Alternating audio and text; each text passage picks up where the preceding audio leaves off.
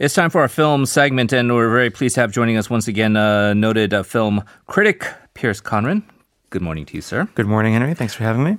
Good morning. We are going to continue our discussion from last week about how uh, COVID 19 has affected the entire film industry, particularly in the U.S. Uh, of course, uh, Hollywood has been rocked by this. But uh, in addition to COVID 19, we've seen the recent protest movement in the U.S., which has had now uh, um, an outsized effect, uh, particularly with the question of people of color and their involvement in Hollywood. the Black Lives Matter movement is certainly being felt, the influence of that. And the Academy Academy Awards now have recently announced some changes reflecting this?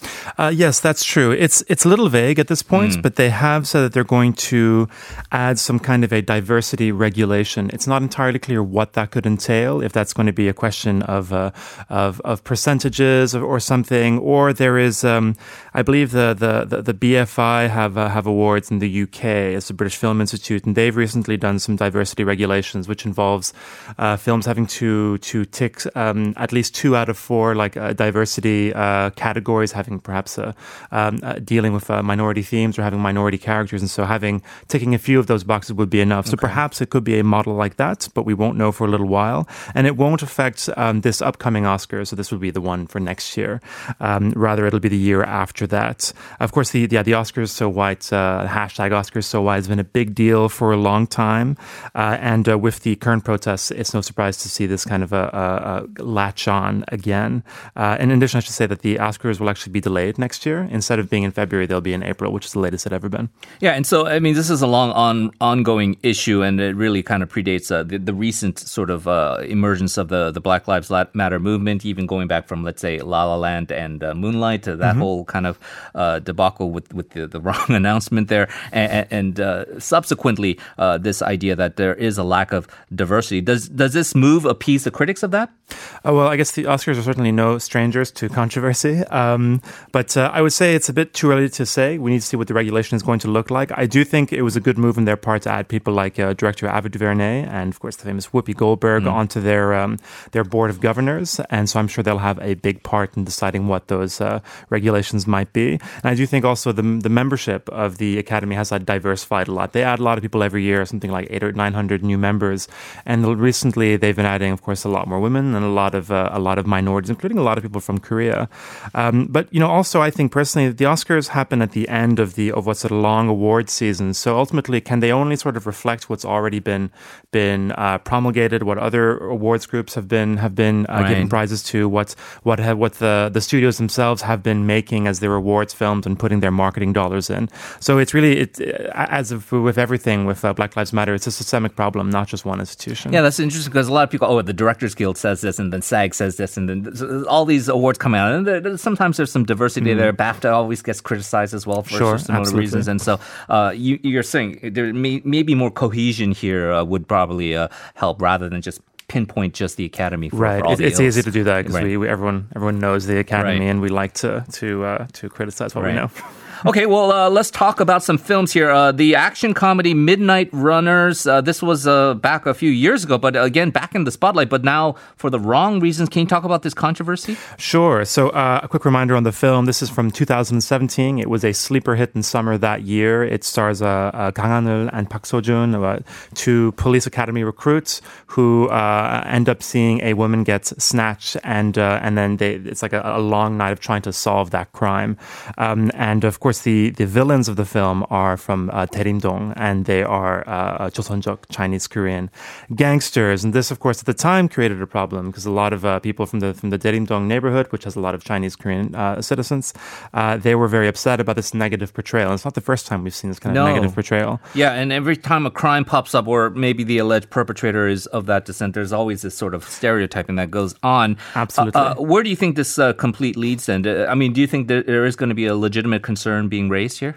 Uh, so there has been, there was already uh, like at the time there was there was a call to have the, the, film taken down or warnings put in front of it. That didn't happen, and their appeal was struck down. But then, uh, uh or rather, their complaint was struck down. But then they had an appeal, and earlier this year it was upheld. And uh, uh, what they the, the, production company had to issue an apology. And I believe it's the first time there's been that kind of a thing. Right. but it's not the first time we've seen films with negative portrayals of of Chinese Korean citizens. Yellow Sea comes to mind. The Outlaws, which was even more successful than Midnight Runners and came out a few months later, had had a very similar thing also in Daerimdong. So uh, again, similar as with the with the Oscars and the whole Hollywood. It's not just one film's yeah. problem. I think the whole industry needs to look a little bit about how they how they portray uh, their own Right, citizens on right. screen. Very good. Okay, let's talk about then uh, the safety issues involved with people going back uh, to watch movies. Uh, what are the cinemas doing to allay people's fears? Uh, and are these safe places to go right now? Well, as with many other venues, of course, masks are compulsory and they're performing temperature checks as you enter.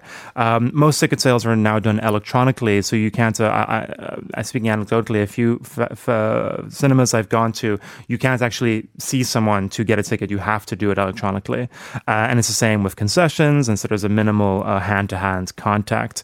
Theaters, of course, being disinfected between screenings, and they are uh, having limited uh, capacity. At this point, I think it's something like 60 or 70%. It's been fluctuating a little bit, and I think it depends on the venues. Uh, so, uh, is it is, is it safe? It's certainly compared to some other places it is. Yeah. Um, uh, I, I think uh, I think they're they're doing kind of what they can and uh, also trying to get business going again. And it seems that the you know the audiences do seem to be returning, particularly this weekend. I think we're going to see some big crowds. Right. Well, let, us talk about then uh, some of the uh, major releases that have come out recently. Uh, two major films came out last weekend. Pixar's Onward, which actually has been around a, a while and it's been on the streaming services uh, a while in the U.S. But the the Korean film Me and Me, which you want to highlight, uh, this has done really well. Uh, no, unfortunately, unfortunately, me and me didn't do very well. Okay. It's uh, it, it opened in first, and then it kind of quickly faded. I'm a bit disappointed because I really like the film. Mm. Um, Oh, I see. It's my favorite Korean film that uh, has come out this year. Wow. Granted, we haven't had all that many.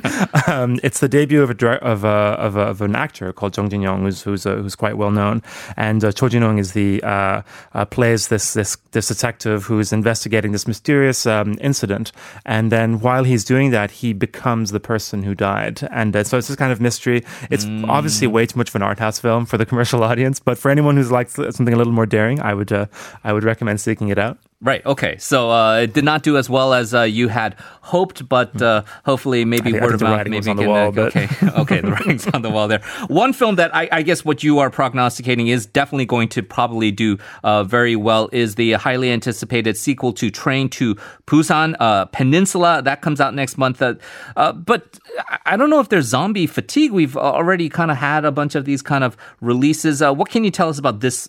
Particular film Um, well, uh, we have uh, there's there's there's Peninsula, of course, coming out next week, and there's a lot of pent up frustration. But there's actually another zombie film coming out this week, and uh, this is uh, so that's kind of like the two big films this Okay. summer are essentially Okay. zombie films, and this one is called Hashtag Alive or Hashtag Saraita.